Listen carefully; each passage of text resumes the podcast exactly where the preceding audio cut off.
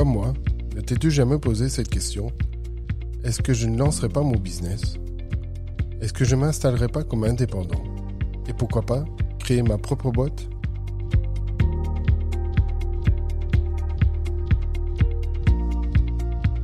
Chaque entrepreneur a connu cet instant T, qui est le point de départ de tout, le point de départ de son aventure entrepreneuriale.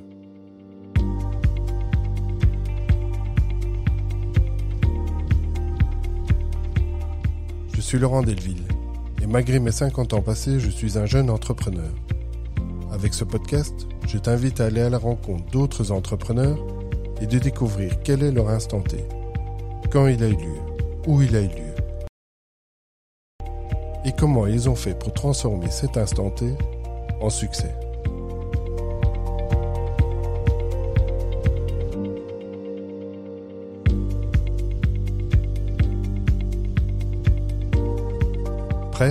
Alors allons sans attendre à la découverte de mon prochain invité.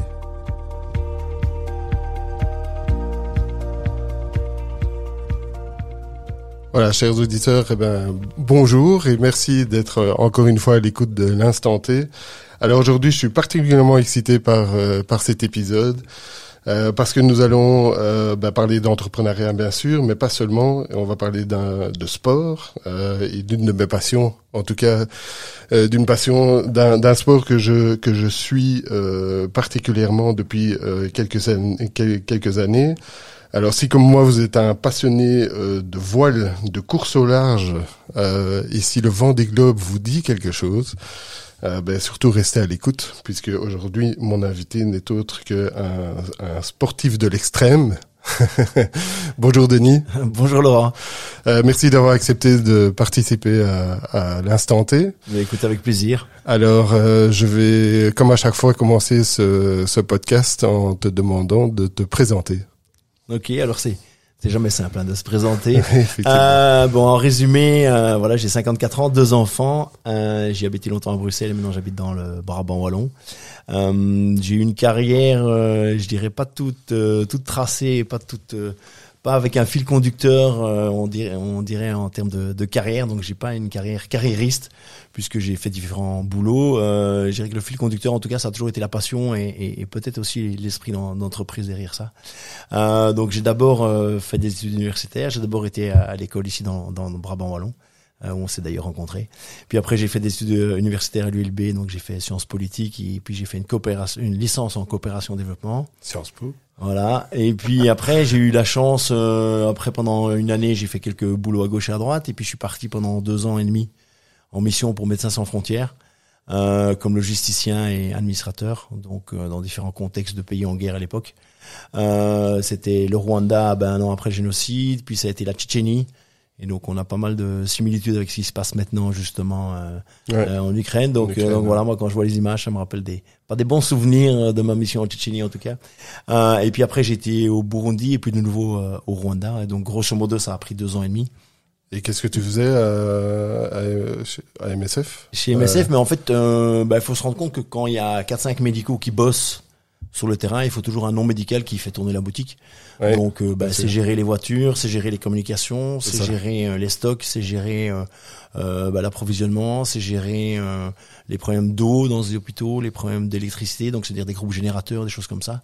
à l'époque, c'était en 97, non, c'était 96, 97, 98. Ah bah, il n'y avait pas de téléphone euh, GSM par exemple. donc, euh, donc voilà, on communique beaucoup par radio. Euh, Donc c'est gestion, gestion de tout ça. Quoi. Tout ce qui est non médical était du, du ressort d'un logisticien. ou un ah, logisticien et administrateur, puisqu'on gérait aussi les ressources humaines. Donc par exemple tous les chauffeurs qu'on engageait, les paiements, les salaires, des tas de choses comme ça. D'accord. Et donc après je suis revenu ici en Belgique et donc j'ai travaillé pendant quatre ans pour une boîte d'événements qui s'appelle Verul Stevent, qui existe toujours. Euh, parce qu'en fait le patron était un copain qui avait 10 ans de plus que moi avec qui joue au hockey, et donc il, m'a engagé comme commercial. Et donc là, euh, c'était super intéressant parce que autant j'avais appris à dépenser de l'argent chez MSF, autant euh, dans ce contexte-là, dans une boîte d'événements et d'événements sportifs beaucoup, j'ai appris à gagner de l'argent, à, à, à faire des contrats, des choses comme ça. Et c'est encore des expériences qui me servent maintenant puisque ben, moi, dans, dans mon boulot maintenant, on est en négociation de contrat, on est en voilà euh, en signature de contrat, en relire des contrats, des choses comme ça. Donc euh, c'était intéressant. Et après ça, j'ai fait un court passage chez IP en régie média. C'était une grosse structure et donc en fait ça me ça me plaisait pas parce que la structure était trop grosse. Et donc euh, donc j'ai euh, racheté une petite PME qui était une PME de transport et de courrier express. Et en même temps, j'ai commencé à beaucoup beaucoup naviguer. Donc en 2001, j'ai fait ma première grande course qui était ce qu'on appelle la mini transat. Alors c'est pas parce que c'est une transat qui est toute petite, c'est parce que c'est sur des petits bateaux qui font 6 mètres 50. Et c'est en fait la grande course, c'est la grande course des petits bateaux. Et c'est la grande école aussi de la course au large puisque beaucoup beaucoup de, de skippers sont passés par là. Euh, bah, Yannick Bestaven qui a gagné le dernier des Globes a gagné la mini transat quand moi j'ai fait la mini transat par exemple. Et, ah je dirais dans ma promo de la mini transat euh, les skippers connus c'était Samantha Davis, Yannick Bestaven, euh, Arnaud Boissière, Boris Herman, euh, Armel Tripon qui était sur le dernier, ah oui, oui, tu, entre les as tous côtoyés déjà oui, entre autres, quoi. Ouais, entre autres et puis il y en a un paquet d'autres qui sont plus sur le circuit ou qui font d'autres choses mais voilà c'est vraiment là une des grandes écoles de, de la course au large et donc en parallèle, euh, bon, j'ai continué à naviguer, j'ai développé ma mon entreprise, ma ma PME de, transport. Donc euh, il y avait deux chauffeurs, on est passé à 10. Euh, et puis après, avec c'est vrai qu'avec la crise de 2008, on a réduit les effectifs à 5. Euh, et en parallèle, j'ai pu j'ai pu bah, faire des belles courses comme la, la route du Rhum, la, la Transat Jacques Vabre, Québec Saint-Malo entre autres, la Rolex Fastnet toujours sur le même support, le même genre de support. on va pas, on va pas aller trop trop vite sur l'aspect euh, voile. Euh, moi, ce qui m'intéresse aussi, parce que ce podcast, c'est on va à la rencontre d'entrepreneurs. Euh, alors, je disais tout à l'heure que effectivement, pour moi, tu es un, un, sportif. Alors, on va dire de l'extrême, parce que ton projet maintenant, on va y venir. Euh, on va pas tout dévoiler tout de suite, mais il y a un gros projet euh, pour les années à venir. Euh, quelque part développer ce projet, c'est de l'entrepreneuriat. Et tu le disais, le, fait d'avoir créé ta boîte te sert encore aujourd'hui pour euh, pour ce projet-là. Bah, je dirais que tout tout mon parcours euh, professionnel que j'ai eu depuis la sortie de l'UNIF euh, me sert en fait tous les jours au quotidien dans la gestion de mon, nouveau projet. Alors euh, le fait d'avoir euh, créé ma boîte, enfin repris une petite boîte et la développer, ça me sert beaucoup en termes de logistique, en termes de gestion financière, en termes de gestion de budget. Et mon premier boulot ici que j'avais eu en Europe dans une boîte d'événements et d'événements sportifs. Donc, euh, on bossait beaucoup avec les fédérations, genre la fédération belge de foot, la fédération belge de tennis à l'époque. Euh, ça me sert beaucoup dans tout ce qui est négociation de contrats de sponsoring et mise au point de, de package de, de sponsoring. Donc, euh, je dirais que c'est ça aussi le fil rouge. C'est bizarre, c'est que c'est que maintenant que je retrouve le fil rouge en fait de tout ce que j'ai fait, euh, qui a l'air disparate, et puis finalement. Euh, c'est maintenant que je vois qu'il y a le couteau suisse, quoi, qui est l'emballage du couteau suisse, quoi. Avant, j'avais une lame, un tournevis, un tire-bouchon, un décapsuleur, et maintenant, ça vient dans le tournevis euh, suisse, quoi. Donc, ça. dans le couteau suisse, pardon. donc voilà, donc ça, c'est assez intéressant euh, parce que voilà, finalement, c'est ça le, le fil rouge. Et tout ce que j'ai fait, me sert maintenant en fait. Cette société de, de transport, c'était du transport, c'est ça? Tu, tu l'as encore ou est-ce que maintenant, comment, enfin, est-ce que tu jongles maintenant entre euh, ton projet, alors on va y venir euh, au projet évidemment, et, euh, et cette, cette, société, ou alors c'est alors en fait pendant c'est compliqué. Ouais, pendant 17 ans, j'ai pu jongler entre la voile qui est ma passion et la société parce que j'avais des projets courses qui étaient des projets courses de, de on va dire d'amateurs éclairés ou de semi-pro. Euh, maintenant, avec le nouveau projet euh, qui est en cours et qui avait déjà démarré en 2019, ben là, c'est des projets à 100% course. Et donc, j'ai dû vendre ma, ma, petite société. Et puis, du coup, euh, je me consacre 100%, à, mon, à mon projet voile. C'était déjà le cas en 2019. Euh, mais ça, je suppose qu'on va en reparler. Bon, il n'y a pas eu une il n'y a pas eu une échéance heureuse euh, en 2020 et puis voilà, on est reparti sur de nouvelles bases. Donc voilà, on espère que tout, tout va bien se passer. oui, tout à fait. Euh, alors ce projet, on va en parler. Alors c'est, est-ce que le projet, on l'appelle IC Bah IC, c'est le nom du bateau. Voilà. Euh, donc euh, donc voilà, c'est vrai qu'il y avait comme en anglais, hein, IC, donc euh, œil mer. Œil mer, oui. En fait, c'est parce que sur la première mouture du projet, il y avait tout un un, une déclinaison de, de, de, ça par rapport à la vente d'iris et des photos d'iris.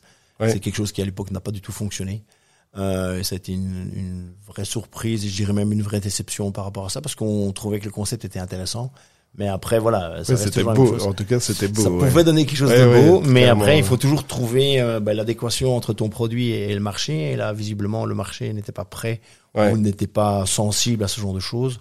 Et puis, je pense qu'on arrivait dans deux logiques différentes aussi, euh, une logique sportive et une logique d'art. Et donc, c'est des milieux qui qui s'interconnectent pas toujours. Et donc là, voilà, peut-être que nous, on a fait une mauvaise étude de, de cas, un mauvais business plan, qu'on était trop cher dans la vente.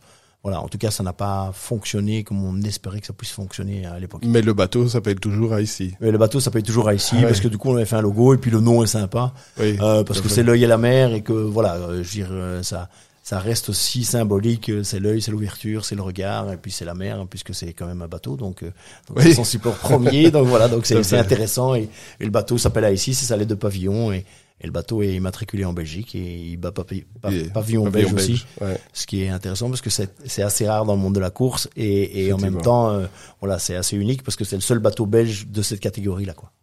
Alors, euh, ce projet, c'est quoi exactement? Ce projet, en fait, euh, ben, j'avais déjà le, je dirais l'ambition et l'envie de participer au Vendée Globe en 2020. Et puis euh, ça s'est pas fait pour des raisons budgétaires qu'on a un peu expliqué avant. Ouais. Euh, on pourra peut-être plus détailler. Et puis euh, ben, en fait euh, mon plan B qui était de refaire de la course avec ce bateau-là est devenu mon plan A euh, en, fin juin 2021 et début juillet 2021 puisque j'ai trouvé des partenaires qui sont prêts à, à me suivre.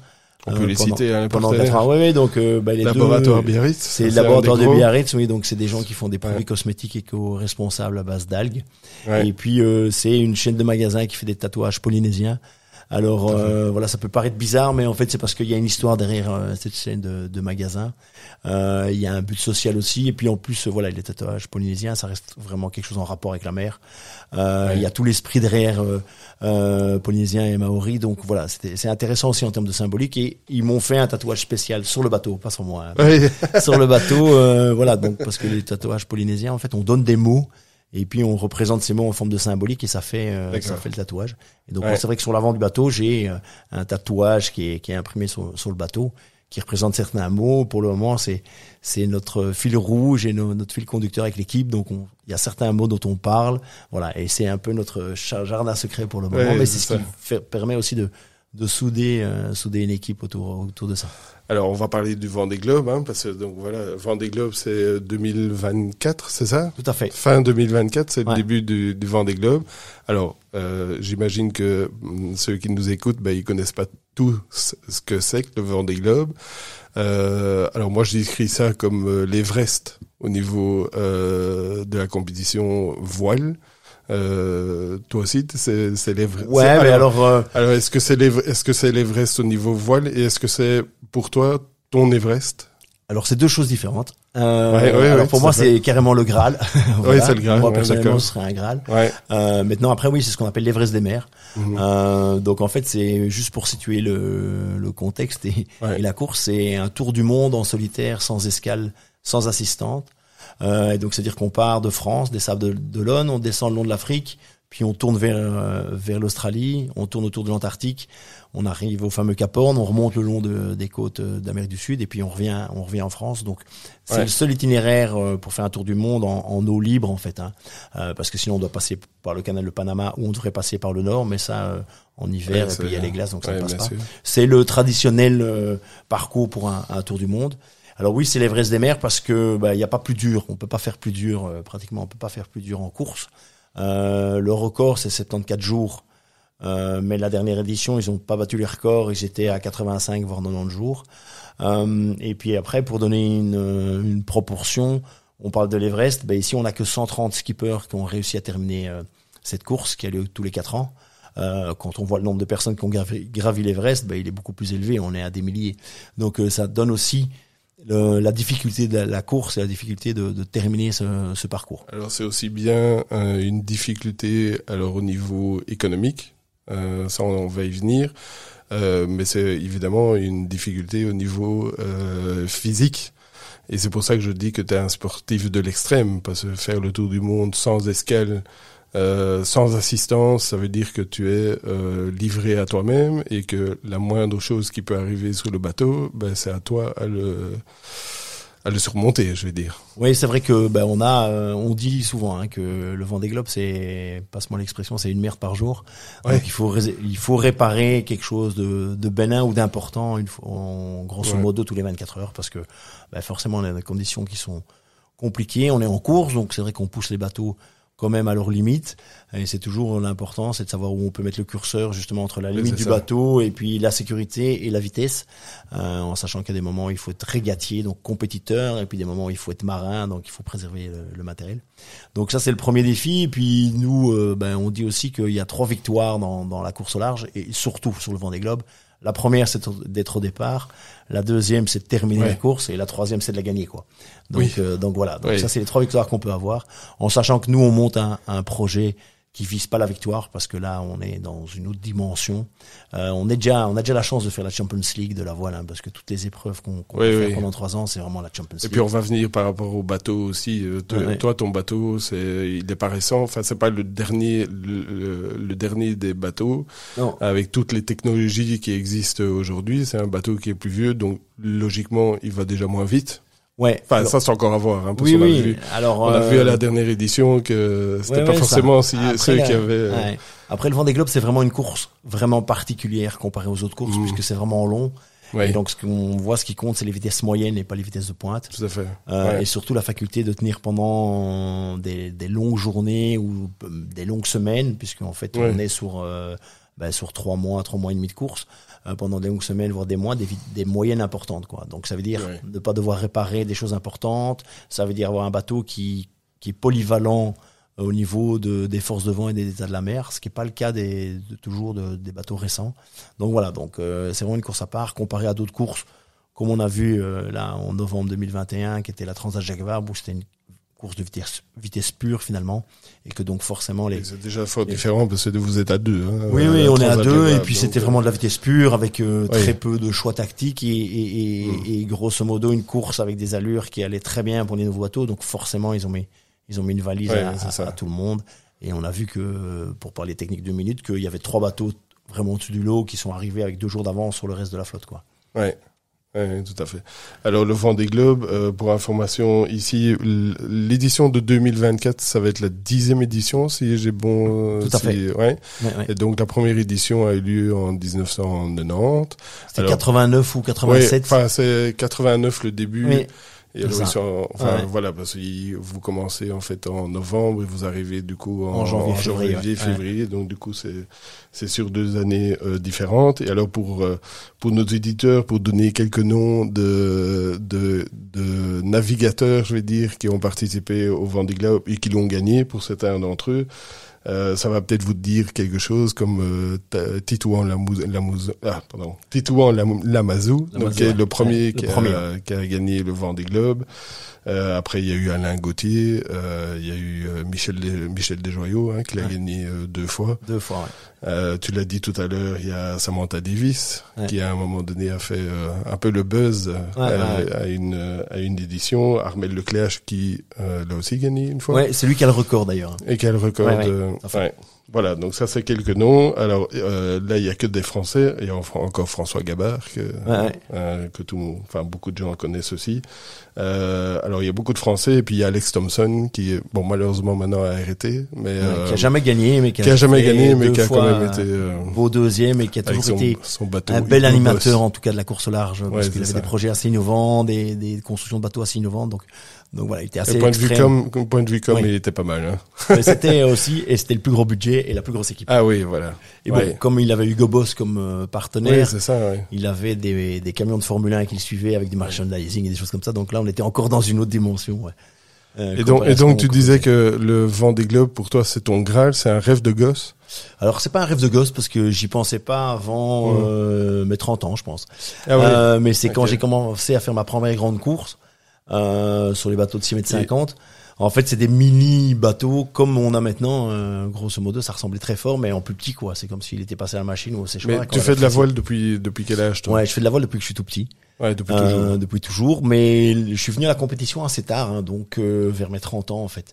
Euh, en mettant le pied justement en faisant cette mini transat on avait tout un programme de, de qualification à l'époque et comment, et comment t'es arrivé dans la course alors finalement? Parce que bah, c'était. Bah parce que en fait. T'avais envie ou c'était via connaissance bah, Ça, c'est une connaissance qui, un autre Belge qui préparait aussi la mini transat. De 2001, donc on a discuté. C'est un gars que que je connaissais euh, comme ça, puis on a discuté, puis je dis ouais ça, peut être pas mal, et puis Et puis j'ai embrayé assez rapidement et, euh, et, voilà, lui pour la petite histoire, il a même jamais euh, pris le départ de la moindre course qualificative parce que les choses de la vie sans doute ont fait que ça n'allait pas pour lui. Euh, ça reste voilà, un très bon marin. Hein. Et, puis après moi j'ai fait tout le programme de qualif euh, assez rapidement parce que j'ai acheté le bateau en janvier 2020, 2001 et j'étais qualifié fin juin 2001 donc et on devait faire à l'époque 1000 milles en course donc l'équivalent de 2000 km et 1000 milles hors course. Et c'est la première fois qu'il y avait ce programme de, de qualification.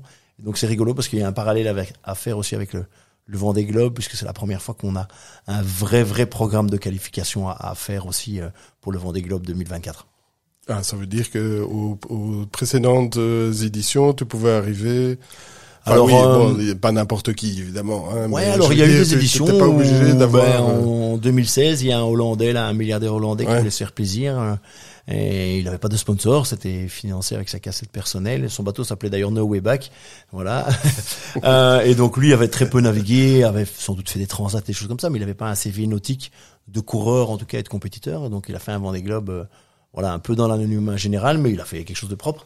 Euh, donc avant, oui, on pouvait facilement euh, arriver, je dirais six mois avant, euh, faire une petite qualif euh, euh, au début, la qualif c'était 1000 milles, je crois. Donc euh, sur ces bateaux-là, c'est trois jours, quoi, euh, ou quatre jours, on va dire. Ah, donc c'était assez assez simple, et même pas dans des conditions requises de vent et tout ça. Donc petit à petit, ils ont instauré des des parcours de qualification ou certaines courses en tout cas à participer, auxquelles il faut participer. Et maintenant, vu qu'il y a un engouement quand même assez fort, pour limiter le nombre de, de skippers présents. Oui, mais c'est ça, parce qu'au départ, la première édition, alors je sais pas combien ils étaient, mais ils étaient peut-être quoi, 8, 9 Oui, ils étaient une petite dizaine. Une petite dizaine. Aujourd'hui, 2024, vous êtes combien euh, on est, théoriquement Alors, il y aura 40, il y aura 40 au départ. Oui, et il y a 45 ou 46 projets déclarés pour le moment euh, avec euh, justement tout un parcours de qualif. Euh, on peut on peut comparer ça euh, au JO en fait. Hein. Nous, le Vendée Globe, c'est un peu nos JO. Ben, pour aller au JO, il faut se qualifier, donc il y a des minima, il y a des choses à faire.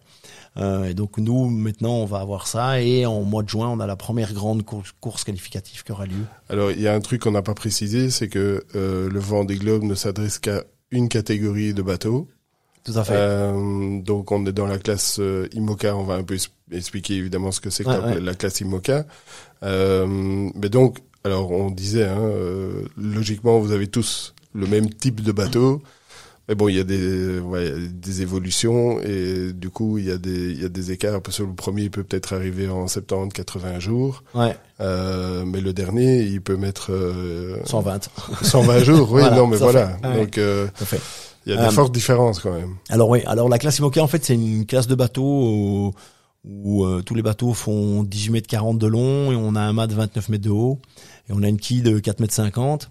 Et alors on a soit deux dérives latérales, soit deux foils et deux safran derrière puisque ça fait partie des, des grandes règles. Alors après, cela t'es déjà très technique. Hein, oui, oui, donc je vais vulgariser. Après, vulgariser, Il y, a, y, a, y a un cahier des charges qui est commun à tous les bateaux. Et donc tous les architectes dans ce canevas qui est le cahier des charges travaillent et puis tous les chantiers travaillent en fonction d'optimiser ce genre de, de, de cahier des charges. On peut euh, comparer à la Formule 1. Hein. La Formule 1, ils ont tous un peu... Oui, ils ont tous... Ils je ont dirais tous plutôt la même à parce que parce que là il y a beaucoup de voitures différentes avec des technologies qui évoluent, qui changent et donc euh, donc voilà c'est plus évolutif. La Formule 1 c'est quand même assez très très euh, très très fermé. Euh, voilà, nous on n'a pas tous la même carène par exemple, c'est-à-dire le même dessin de bateau. Donc il y a des bateaux très pointus, il y a des bateaux très larges devant qui ressemblent à un magnum de chocolat. euh, alors après, comme je disais, il y a les bateaux traditionnels et puis il y a les bateaux maintenant à foil. Donc c'est une sorte de jambe ou de béquille qui sort sur l'extérieur du bateau, qui permet au bateau en fait de sortir complètement de l'eau à certaines vitesses et de pratiquement plus toucher le dos. Euh, un grand débat par rapport ouais, Et donc, euh, donc ce qui évidemment diminue la surface immergée, ouais. ce qui fait que le bateau va beaucoup plus vite, évidemment. Ouais. Bah non, le tout est de savoir si effectivement c'est un vent des globes. Ça, c'est le grand débat. C'est le grand débat, c'est de savoir si, c'est utile ou si c'est pas utile. Voilà, en sachant que ces bateaux-là font plus de routes que des bateaux traditionnels parce qu'ils ont, pour résumer, ils ont pas les mêmes angles de vent. Hein, mhm. puisqu'on sait qu'on peut pas aller face au vent, puisque quand on est face au vent, les, les voiles elles sont comme un drapeau. Ouais, bien donc on doit toujours avoir un certain angle par rapport au vent. Et ces gens, ces bateaux-là ont des angles, ils ont moins de possibilités dans les angles de vent, donc ils peuvent être moins près du vent et moins loin du vent, et donc ils font plus de routes. Et donc euh, ils font entre 10 et 15 de plus de routes, mais ça veut dire que sur une course comme le vent des globes, ben ça a une influence. Ils ont beau aller très vite, ben ça diminue leur vitesse moyenne. Ouais. Donc voilà, donc ça veut dire que si quelqu'un peut faire de la route directe, ben il a un avantage. Donc voilà, c'est le débat entre les anciens bateaux bah et les nouveaux bateaux. Voilà. Ouais, tout à fait. On fait la parenthèse technique. euh, oui, oui, maintenant c'est toujours intéressant de comprendre qu'effectivement il y a un aspect technique aussi hein, par rapport au, au, voilier. Et c'est pas simplement euh, prendre du vent. Il y a, il y a plein de choses qui sont derrière. Et d'ailleurs, quand on voit les bateaux, Enfin, c'est, enfin oui, moi j'ai déjà vu des Formule 1 aussi, mais c'est incroyable, quoi. Ces bateaux, c'est, c'est juste de la folie, quoi. Alors c'est la seule discipline qui combine hydrodynamique et aérodynamique. Hein. Donc euh, voilà, c'est pour ça que c'est très particulier et c'est pour ça que voilà, il y a beaucoup de recherches aussi aussi là-dedans parce que toutes les autres disciplines, que ce soit un avion ou que ce soit une Formule 1, ben on parle d'aérodynamique on n'est jamais dans l'hydrodynamique. Donc voilà, c'est la composition des dos qui fait euh, bah, la richesse du, support aussi. Quoi. Et j'imagine que tu pilotes ça de manière fort différente, évidemment, par rapport à, ton bateau de la Mini Transat. Euh, bah, les fondamentaux restent les mêmes. En fait, euh, voilà, les fondamentaux, même sur un bateau à foil, je dirais les, les fondamentaux restent les mêmes, mais c'est vrai qu'il y a des contraintes qui sont différentes, euh, il y a des efforts qui sont différents, euh, et puis c'est vrai que bah, avec l'expérience, on, on, trouve des, des clés qu'on n'a pas au début, donc euh, donc voilà. Mais, grosso modo, euh, voilà, et c'est ça l'avantage aussi de, de nous, nos bateaux, bateaux un peu plus anciens, qui sont, je dirais, plus traditionnels, c'est qu'ils ressemblent aux bateaux de Monsieur Tout le Monde. Donc c'est vrai que pour s'identifier à des supports comme ça, c'est plus facile. Voilà. Mais je dirais les fondamentaux restent les mêmes. Hein. Je veux dire, grosso modo, ça reste toujours la même chose. Alors on parlait du Graal. Euh, Est-ce que ça veut dire qu'une fois que tu as fait le vent des globes, euh, ça s'arrête? Bonne question. non, euh, oui, moi je. Alors je, parle, je parle pas de l'aspect financier parce qu'évidemment il y a l'aspect financier derrière, hein, mais euh, non. Si, si tu avais l'occasion de faire euh, deux vents des globes, trois vents des globes. Euh, trois peut-être pas, deux peut-être.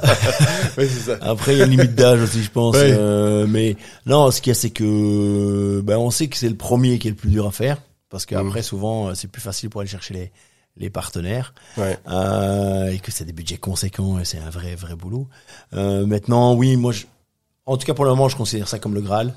Euh, et comme l'aboutissement d'un parcours de navigation et d'un parcours de course au large. Euh, après, c'est vrai qu'il y en a qui font une édition, deux éditions, trois éditions, ça devient un vrai business pour eux. Alors, est-ce que ça enlève du charme? Est-ce que ça enlève de la magie? Je ne sais pas. Je, je pourrais répondre que six mois après le. Est-ce qu'il y, a déjà, il y a déjà un Belge qui a participé au Vendée Globe? Alors, il y a un Belge qui a pris deux fois le départ, mais qui a jamais terminé. Euh, C'était ah Patrick de Radigues à l'époque. Ah oui, oui. Euh, mais voilà, il n'a pas eu la chance de terminer, puisqu'à chaque fois, il a dû s'arrêter. Euh, il a terminé une fois le Tour du Monde, la première fois qu'il a pris part.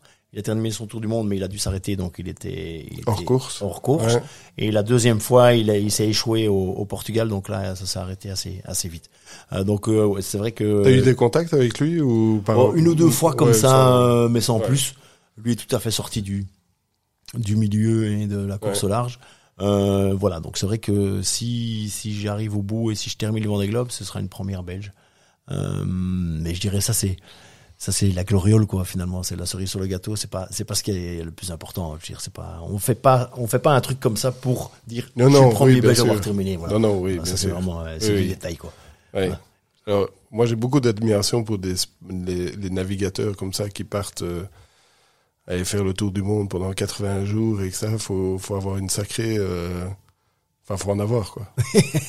ouais, alors, c'est drôle parce que euh, maintenant. Toi, ça te euh, paraît naturel ou, enfin, pas naturel, je vais dire, mais. Alors, faire un tour du monde, non. T'as une appréhension quand même par rapport à ça. Alors, pas pour le moment, honnêtement. Non, euh, faire un tour du monde, c'est vrai que c'est pas naturel, quoi. Je veux dire, faire des transats, finalement, ça, ça reste depuis très longtemps bah, des voies commerciales et donc c'est vrai que voilà les marins ont fait ça souvent. Mm. Faire le tour du monde, ça, quelque part ça n'a aucun sens parce que personne va naviguer dans ces eaux-là et, et c'est juste inutile. Mais c'est ça qui, qui est la beauté aussi du, du, du projet. C'est que aller naviguer dans les 40e rugissants, toi tu l'as jamais fait Non, moi j'ai jamais fait. Donc c'est la première. Les zones, les zones là en bas autour de l'Antarctique, euh, voilà, c'est c'est une autre dimension, mais c'est ça aussi.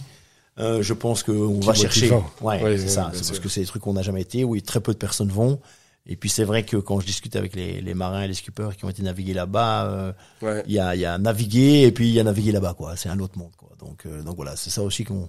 Je pense que tout le monde va à la recherche euh, ou tout le monde va chercher ça. Tu te considères comme un sportif de extrême ou? Non, comme un sportif, mais pas, forcément de l'extrême. Mais ça, je pense que si tu tu poses la question à un gars qui fait euh, qui fait de l'escalade en solitaire ou qui fait des voies pas possibles en hivernal, il dira la même chose. Euh, voilà, euh, nous l'avantage quand même en voile, c'est que même si on va dans les grands dans le Grand Sud, on a quand même notre cabane avec nous, donc ça reste un vrai vrai élément de sécurité quoi.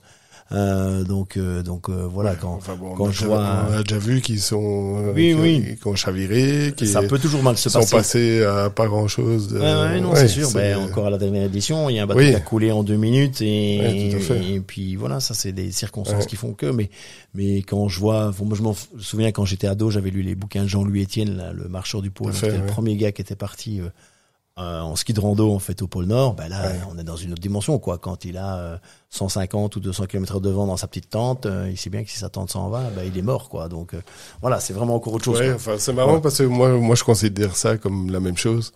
Ouais, mais écoute, ouais, alors c'est peut-être parce qu'on est béni dedans et que on fréquente des gens qui ont fait ça et qu'on s'entraîne pour ça, que que voilà.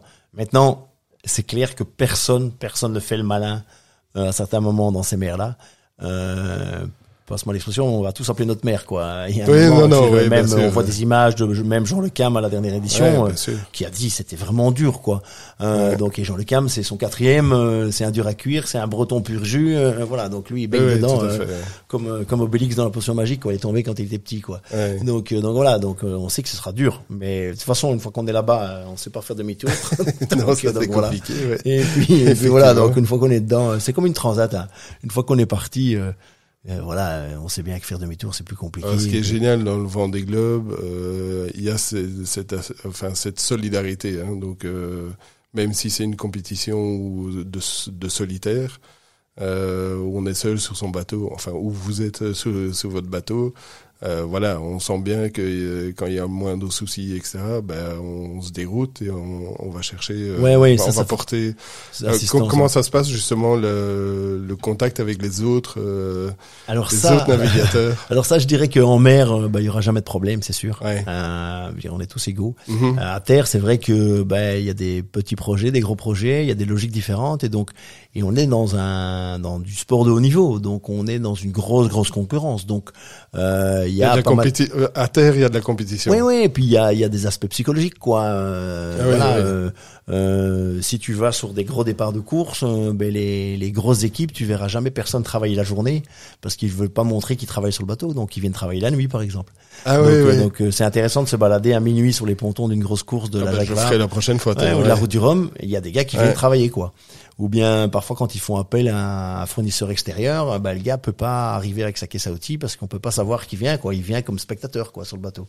ça, moi, j'ai des exemples. Il y a des exemples comme ça euh, à, foison quoi. Donc euh, donc on est dans euh, du sport de vraiment haut niveau avec des budgets qui sont conséquents hein, quand même, euh, et des implications budgétaires pour des partenaires qui sont importantes et donc on est dans des logiques différentes et puis aussi justement, comme on va parler de budget, il y a différents aspects. Puis il y a des, des skippers qui sont employés par leurs sponsors. Donc évidemment, ils n'ont pas du tout la même logique. Oui, bien sûr. Des, employés. Donc euh, il y a d'autres skippers comme moi qui sont entrepreneurs, qui sont skippers armateurs, donc qui sont propriétaires du bateau.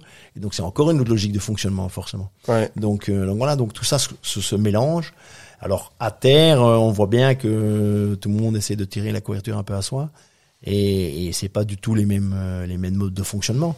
Et par contre en mer, c'est vrai que dès qu'il y aura un souci pour quelqu'un, tout le monde sera toujours là pour, euh, pour lui donner un coup de main, ça c'est clair. Ouais, c'est, c'est marrant qui euh, enfin je, je savais pas et pourtant j'ai déjà fait plusieurs départs et etc mais de l'extérieur t'as l'impression bah tout le monde est copain copain et enfin oui, tout non tout le monde oui mais, ça y a pas de souci mais c'est comme avant un match de tennis les gars ils serrent la main ils se connaissent euh, voilà ou un match de rugby ou ou parfois un match de foot, euh, certains, voilà, mais mais euh, voilà, tout le monde se connaît, donc euh, il y a une bonne ambiance. On, on, se voit beaucoup avant les départs de course parce qu'on a pas mal de briefings en commun avec les, les skippers.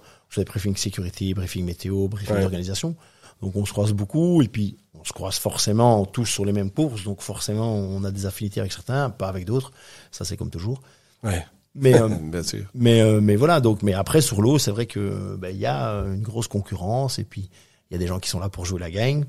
Oui, il y a des gens qui, s'ils cassent quelque chose, ben ne repartent pas parce qu'ils savent qu'ils peuvent pas gagner ou faire podium. Euh, enfin donc voilà, donc il y a des logiques qui sont vraiment euh, différentes et qui sont qui s'affrontent vraiment même en termes de gestion, euh, que ce soit sur l'eau ou à terre. Alors, euh, on, parlait tout à l'heure donc de mini transat. Donc ça, c'est la première compétition que tu as faite. Euh, donc qui était sur un, un, quoi un 650 voilà un bateau de 6 mètres 50 donc en fait on, traverse l'Atlantique en solitaire sur des bateaux de 6 mètres 50 pas très grand. Sans non c'est pas grand. Euh, sans aucune assistance et sans aucun moyen moderne de communication. Donc on n'a pas de téléphone satellite par exemple. Ouais d'accord. Euh, on peut même plus avoir de GSM sur soi. Euh, et alors on a juste un GPS mais un GPS qui donne que la position pas la cartographie euh, et donc on n'a pas de bulletin météo, on reçoit pas de bulletin météo via. C'est chaud ça. Et donc on prend des météos, euh, ouais, sur une radio BLU, donc longues ondes, et on fait sa météo soi-même en dessinant sur des cartes papier, des choses comme ça, quoi. Donc euh, c'est pour ça que c'est vraiment la l'apprentissage de la course large, quoi.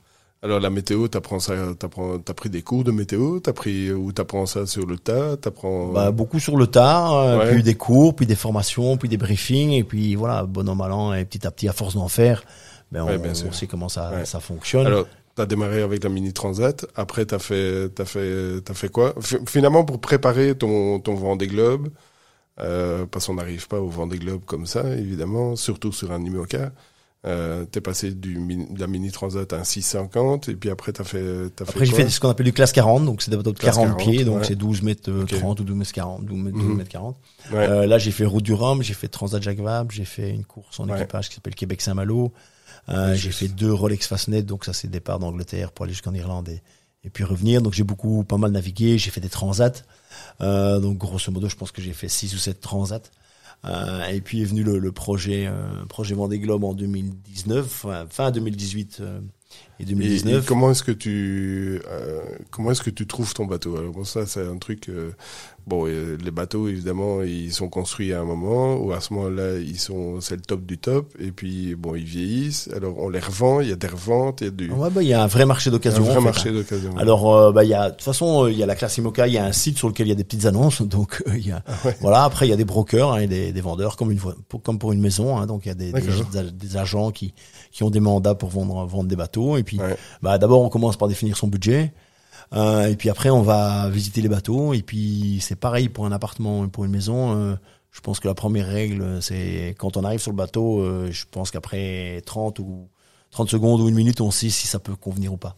Ouais, parce que voilà, il y a des bateaux qui sont conçus d'une certaine manière, des bateaux qui sont conçus d'une autre manière, et donc voilà, c'est comme il faut se sentir bien, je pense. Ouais. Et moi, c'est vrai que ce bateau-là, j'en avais visité d'autres, et celui-là directement, je me suis senti bien dessus parce que il avait. Enfin, après, c'est psychologique aussi, mais il a été fait par un gars qui avait déjà fait deux Vendée Globe avant, oui, qui était plus âgé, donc il avait pas fait un bateau foufou. Ah bah, il a fait un bateau super solide, donc voilà, donc ça aide aussi à savoir que le gars qui l'a construit, il a l'expérience, il a le know et qu'il a déjà fait des Vendée Globe avant, quoi. Donc euh, et ça se ressent dans le bateau, ça se ressent dans tout. Et donc ça te convient. Voilà, ça me convenait et puis donc j'ai eu la, la chance de pouvoir le L'acheter, ça a été compliqué parce que c'est des budgets importants et donc il fallait avoir les banques. On, on, va parler un peu budget et justement au niveau, euh, alors pour comparer un peu, le budget d'une mini transat par exemple, euh, tu, tu te souviens plus ou moins? 25 000 euros. Ouais, enfin même pas. Je veux dire 25 000 euros. Oui, mais euh, quand tu dis 25 000 euros, c'est tout euh, compris quoi. Le bateau, l'amortissement du bateau. Ouais. Euh, le bateau, c'est grosso modo, le bateau, c'est 10-12 000 euros. Euh, ça dépend un peu à l'époque, en tout cas. Euh, maintenant, c'est plus cher. Mais après, il y a un peu de logistique, il y a un peu de billets d'avion euh, pour aller à gauche ou à droite pour revenir. Parce que nous, on allait au Brésil, donc on a dû revenir en, avion. le bateau est revenu en cargo, donc voilà. Donc avec un budget de 20-25 000 euros, ça, ça allait sans problème. Donc, Et le budget d'avant des globes Alors là, il y a tous les budgets. Euh, moi, je suis sur un budget de 1,5 million, 1,6 million sur une période de 3 ans et demi, 4 ans. Donc, grosso modo, entre 300 et 400 000 euros par an. Euh, hors amortissement du bateau, c'est important. Il euh, faut savoir que les grosses équipes, les plus grosses équipes, elles ont 10 fois ce budget-là. C'est 15 millions de budget. Un nouveau bateau qui va sortir, les bateaux qui vont être mis à l'eau maintenant, on parle des budgets entre 6 et 7 millions. Et ils ont des équipes entre 10 et 15 personnes à temps plein qui bossent euh, pour préparer le bateau, pour euh, voilà, pour, euh, pour, communiquer aussi, pour préparer les voiles, pour voilà, faire toute la logistique parce que c'est des gros. Et justement, toi, ton, ton équipe, c'est alors il y a toi, ouais, il y a moi, c'est ça. Mais, non, alors nous, on a une particularité dans le projet justement, et ça c'est important, c'est que nous on veut voilà, on veut créer un projet un peu alternatif, je veux dire. Euh, donc moi déjà c'est une équipe de bénévoles, donc c'est tous des bénévoles qui bossent, qui sont basés au Sable d'Olonne, puisque le bateau il est, il est basé au Sable d'Olonne, donc c'est des gens qui habitent là. Ils ont tous de près ou de loin euh, touché au bateau, ils connaissent tous le monde de la voile et, et, certains le monde de la compétition et le vent des globes. Ils ont déjà travaillé euh, sur d'autres projets. Euh, ils ont tous des compétences différentes, donc tout ça, ça, ça, ça se marie bien. Euh, ça, c'est la première, euh, je dirais. Le, le c'est combien, c'est combien de personnes? C'est sept personnes. Ok. Voilà que je gère euh, d'une manière associative et collaborative. Hein, donc euh, on discute de tout. Euh, ils travaillent le week-end, ils travaillent entre le deux midi, ils travaillent pendant les vacances. moi une semaine sur deux, je suis là-bas pour bosser sur le bateau. Donc là, je gère les fournisseurs qui viennent, puisqu'on fait appel à des, des, fournisseurs extérieurs aussi, parce qu'il y a des choses qu'on peut pas faire. Mais comme dans les autres équipes. Hein. Euh, mais c'est vrai que du coup, on sous-traite beaucoup. Et donc ton bateau là maintenant, il est au Sable d'Olonne. Il est au Sable d'Olonne, il est en dehors de l'eau. Il est en dehors de l'eau. il, est en pièces détachées. On il va a dire. Pas, il a pas de main, il a, enfin il a rien. On a enlevé le mât, on a enlevé la quille, La quille, ouais. euh, parce que comme on a une quille de 4 mètres 50, ben quand on le sort de l'eau, Oui, oui, si on veut le transporter, il faut directement le Ouais, enlever sa quille, euh, enlever le mât aussi. Donc, euh, donc voilà, donc tout est en pièces détachées, c'est c'est le puzzle et donc on travaille sur le bateau. Donc euh, Et alors ta prochaine course c'est quand? La prochaine course, on remet le bateau à l'eau le 13 avril. En espérant que ça porte chance, justement, le 13 avril. Euh, donc voilà, c'est pas un vendredi, sinon on l'aurait pas fait, ceci dit. Euh, parce que le, mi- le milieu de, de la mer Oui, et démarrage, très- c'est très, très superstitieux. Ouais. Euh, et on met le bateau à l'eau le 13 avril. Les premières courses, c'est le 8 mai, donc ça va aller très vite, euh, à Brest. Et donc c'est Brest jusqu'au Fastnet, donc en Irlande, et puis revenir en, à Brest, ça s'appelle la Bermude 1000. Et puis après, on ramène le bateau au Sable d'Olonne, et très vite arrive le 12 juin, la Vendée Arctique. Et donc là, on part des Sables d'Olonne, on va tourner autour de l'Islande, et puis on revient en Sable d'Olonne. Donc ça, c'est une course qui est aussi longue qu'une transat. Et c'est la première grosse course qui fait office de qualification pour euh, le Vendée Globe 2024. Et que des IMOCA. Et que des IMOCA, ouais, tout à fait. Et c'est la précédente aussi, c'est que des IMOCA. Ouais, que des IMOCA. que des Donc là, euh, on fait un programme. euh, la, la particularité aussi de la classe IMOCA, c'est que tout au long de l'année, à partir de Ouais, avril beaucoup de courses en jusque fait.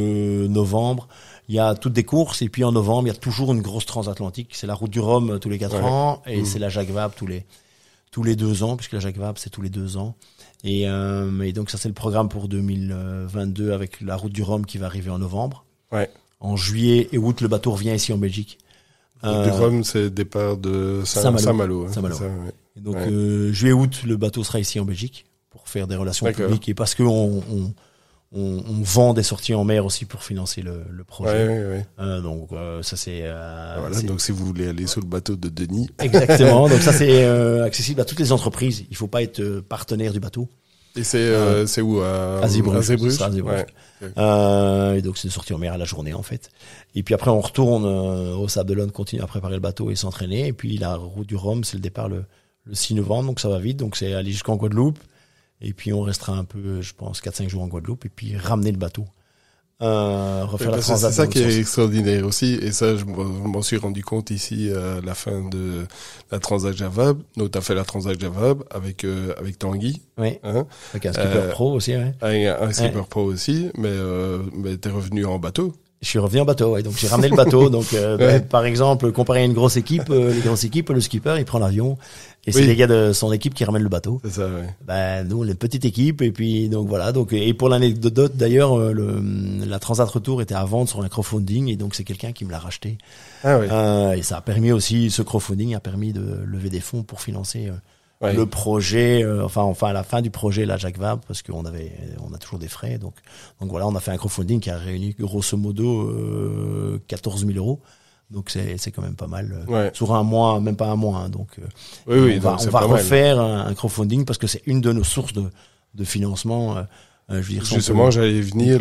comment est-ce comment est-ce que tu finances Alors, c'est principalement du sponsoring, Ouais. euh, ou alors c'est des activités, comme tu dis, euh, des sorties en mer, et des choses comme ça, du crowdfunding.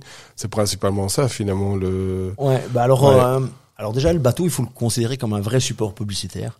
Ouais. Euh, parce que nous, on fait une communication, comme on dit dans les agences de pub, à, à 360, puisqu'on a de la visibilité ouais. sur le bateau, on a de la communication sur les réseaux sociaux, on a des relations publiques avec le bateau, donc c'est des sorties en mer, des conférences, enfin voilà, ça c'est déclinable comme on veut. Ouais. Et puis on a de la communication dans la presse traditionnelle, avec des articles, euh, des reportages à la TV, des reportages radio, des podcasts, euh, des choses comme ça quoi. Ouais. Euh, donc et donc ça c'est, je veux dire ça c'est comment ça fonctionne en, en termes de com. Mhm. Après on a nous dans notre projet, ce qui est pas le cas pour les autres projets, mais nous dans notre projet on a quatre sources de financement. Donc Ouais. c'est le sponsoring classique. Puis après, on a du sponsoring d'État, on va dire, ou de, de région. Donc c'est vrai que ben on a déjà reçu, pas cette année, mais ça va être en négociation, un, de ces quatre. Euh, on a déjà reçu des aides de, la région Wallonne ou de la Fédération Wallonie-Bruxelles, donc ça c'est une autre source de, de, de, financement. On a le crowdfunding qui est une source de financement, et puis on a des sorties en mer qu'on vend pour financer aussi le, le, projet. Donc ça, c'est notre grande quatre sources de, de, de financement. Euh, sur les autres projets, c'est essentiellement du, du sponsoring. Quoi. Ouais, euh, sur les autres projets IMOCA, ils ont euh, un ou deux sponsors qui donnent leur nom au bateau, plus beaucoup de... Oui, oui, qui sont des gros, gros sponsors. Ouais, de, plus des petits sponsors. Il faut savoir que la voile, c'est le seul sport avec le cyclisme où on peut donner son nom au support. Et donc, ça garantit évidemment des, des retombées médias qui sont vraiment importantes et qui sont de l'ordre de 1 à 3, 1 à 4, 1 à 5 même. Euh, donc, pour donner un exemple, quand Banque Populaire avait financé le, le Vendée Globe euh, en 2016 et qu'ils ont gagné avec Armel Lecléache, ils avaient investi 11 millions sur le projet. Et ils ont eu 55 millions de, de retombées presque. Ah ouais, donc, euh, donc voilà, ils s'y retrouvent facilement. Euh, après, il y a des, des vraies politiques de communication derrière ça. On voit certaines marques qui sont pas nécessairement très green ou très éco-friendly qui viennent dans la voile parce que forcément ça leur donne une une plus-value un peu une image un peu mm. sympa et puis et puis propre on va dire. Euh, et puis on a d'autres ben, on parlait de banque populaire. Banque populaire a choisi un, un skipper ou une skippeuse, on va dire, féminine en 2020 et continue avec elle, avec Clarisse Kremer, parce que clairement, ils voulaient rajeunir et féminiser leur clientèle. Donc voilà, donc on voit qu'il y a des vrais plans de com et que ça peut s'appuyer, que le bateau en fait n'est qu'un support dans un plan de com euh, général. En plus, ils sont sur euh, différents types de bateaux aussi. Hein. Oui, oui, alors eux, c'est, euh, c'est, je veux dire, c'est les ultimes qui sont. Oui, oui voilà, c'est, le miroir des alouettes, mais voilà, mais c'est autre chose. Mais, mais voilà, mais en tout cas, ce que je veux dire par là, c'est que il y a des grandes sociétés et des grands groupes qui, investissent dans la voile parce qu'ils ont des, des idées de communication. C'est pas juste comme on a eu en Belgique avec Belgacom, la, la danseuse du capitaine à l'époque. Ouais. Euh, voilà, c'est pas juste pour faire plaisir au, au CEO ou au PDG, au directeur général ou, ou au propriétaire de la boîte. Euh, il y a des vrais retours. Euh, oui, oui, bien sûr. Euh, mais ce qui est encore difficile à expliquer en Belgique, parce que quand on explique mm. les chiffres, c'est vrai qu'en Belgique, euh, on ne croit pas que sur un départ d'une route de Rome, il y a 2 millions de personnes qui sont là. Euh, on pense pas que, bah, avec les réseaux sociaux en plus et les retombées presse, font que, bah, on a vite des gros gros retours sur euh, sur investissement. Oui, oui, bien sûr. Oui, et c'est de plus en plus suivi. Hein. Oui, oui, bah, on a la chance. C'est, dingue, quoi. On a la chance. L'engouement que... qui est autour de ces, de ces compétitions, de ces courses. Bah, les réseaux sociaux ont fait beaucoup. Hein. Oui, bien sûr. le positionnement des balises, puisqu'on a une balise sur le bateau qui permet de nous suivre tout le temps, avoir des infos tout le temps. Donc voilà, c'est avant, c'est vrai qu'on partait et puis on savait pas quand on arrivait. Alors, ce qui est génial avec le vent des globes, euh, c'est de suivre les vacations. Hein. Enfin, moi, j'adore. Oui, oui, c'est ça. Oui, bah, les vacations en direct. Donc maintenant, on sait faire des vacations. on est appelé en direct et puis on fait des lives en direct. Donc c'est vrai que ça donne une autre dimension à, à la course. T'as l'impression d'être sur le bateau. Quoi. Ouais, presque. Ou presque. Alors moi, moi, ce que je trouve aussi très très sympa avec euh, avec toi et tes projets, et je pense que tu as eu ces projets tout au long de euh, tout, tout, au long de ben, des courses que tu as faites, c'est qu'il y a toujours quelque part un, un projet derrière euh, qui est un projet euh, humain.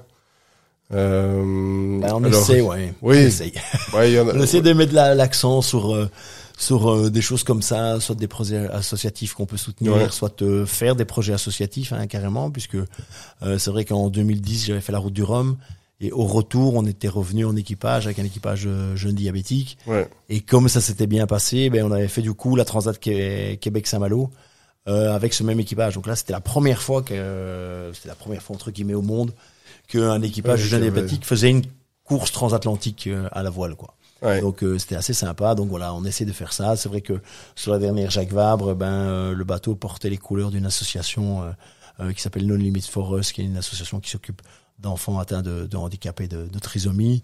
Euh, voilà, donc je pense que c'est, enfin moi en tout cas ça me, ça me tient à cœur. On fait quand même un sport d'égoïste et assez nombriliste. Donc si on peut, on peut partager quelque chose, si ça peut servir à la bonne cause, euh, quand même quoi. Voilà, je veux dire, si ça peut mettre en avant une assoce euh, euh, ou bien faire naviguer des, des gamins ou des choses comme ça, je pense que voilà, c'est bénéfice pour tout le monde. C'est bénéfique pour tout le monde. C'est, c'est intéressant si on peut partager ce genre de choses et et voilà, et ça donne aussi un peu plus de profondeur au, projet que juste dire, ouais, je vais faire ça et, et, gagner la course ou faire deuxième ou faire troisième, quoi.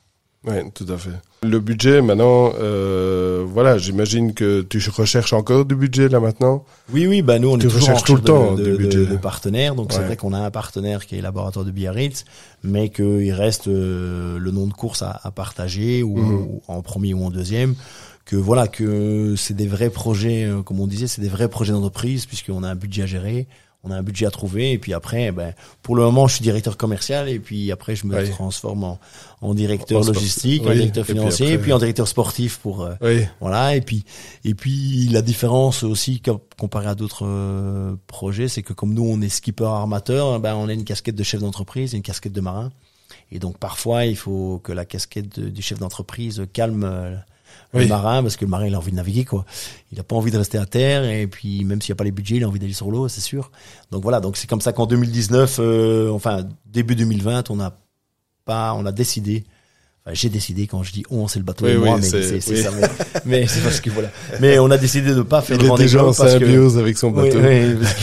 on a décidé de pas faire le Vendée Globe en 2020 parce qu'on n'avait pas les budgets et on avait surtout plus de pistes intéressantes.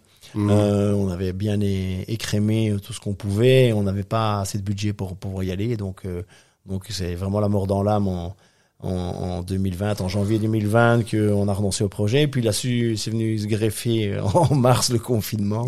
Et donc voilà. Donc c'est aussi un instant T, puisqu'on parlait des instants T. Donc, il y a des instants comme ça, euh, ou des moments dans la vie d'entrepreneur où on a des bonnes choses et des mauvaises choses, mais ce qui compte après, c'est de prendre des bonnes décisions au moment. Ton, ton instant T, quel, euh, quel est le ou, ou quand tu tu t'es dit euh, apurer cette fois-ci, c'est possible?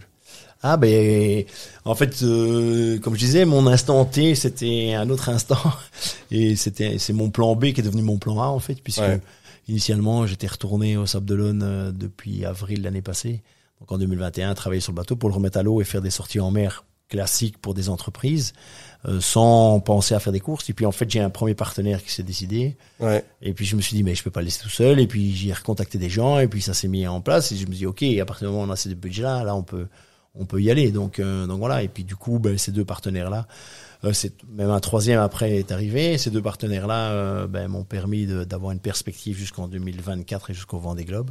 Même si le budget est loin d'être suffisant, mais en tout cas, ça a permis de naviguer, de rendre le, le projet viable euh, jusqu'à la transaction avec Vabre et, et, et, à moyenne échéance jusque jusqu'à 2024. Donc maintenant le budget que tu as te permet de faire quelques courses. Alors maintenant, mais pas mais pas encore de faire le Vendée Globe. Non, exactement. Oui, c'est ça. On peut résumer ça comme ça, mhm. euh, en sachant par exemple que ben on doit commander une nouvelle voile, ouais. euh, qu'une nouvelle grand voile sur ce bateau-là, ça coûte 40 000 euros simplement parce que c'est la voile qui coûte la plus chère, hein, parce qu'il y a beaucoup de, de main ben, là-dessus. C'est des voiles qui sont faites sur mesure, qui sont faites à l'unité. Euh, donc voilà, donc ça par exemple c'est la grosse une des grosses échéances, mais mais après euh, bah, pour s'inscrire à la route du Rhum c'est 25 000 euros par exemple. Ah euh, pour s'inscrire aux courses qu'on prépare là en, mai et en, en, juin, on est grosso modo à 5 et 10 000 euros, donc on est déjà à 15 000 euros. Euh, si on ajoute la, la route du Rhum plus se faire membre de la classe IMOCA, c'est aussi 15 000 euros. Ben voilà, on est vite dans des, des gros budgets, donc donc ça reste un défi quotidien oui, bien sûr. de financer ça et de trouver trouver les budgets. Euh, c'est aussi intéressant, c'est une partie très stressante, mais ça c'est comme euh, comme quand on doit aller chercher des nouveaux clients et qu'on démarre un, un et c'est là qu'on c'est là qu'on rejoint l'entrepreneuriat hein. c'est vraiment l'entrepreneuriat de, ah de, ben, donc, de, A à Z quoi. donc moi depuis euh, depuis janvier euh, que je suis revenu euh, ben je suis avec mon ma petite mallette et mon petit, mon petit, veston pour aller pour aller convaincre des gens puis envoyer des dossiers refaire des dossiers faire des supports audiovisuels des, des petites vidéos parce que voilà c'est ça que ça fonctionne il faut convaincre faut convaincre, voilà. Donc, euh, donc voilà, il faut trouver. Puis surtout, il faut trouver la bonne personne au bon moment. Enfin voilà, c'est toute une conjoncture de, une conjonction de choses qui font que voilà, euh, c'est la bonne personne au bon moment, au bon endroit. Et donc ça, c'est compliqué. Et, et puis après, c'est vrai que le l'entrepreneur belge ou le décideur belge est, est, un peu, euh, je dirais, n'est pas très très chaud sur des projets Boel parce qu'il a encore cette image de de Antoine qui gratte sa guitare et qui boit du rosé, qui fait une petite transat tranquille.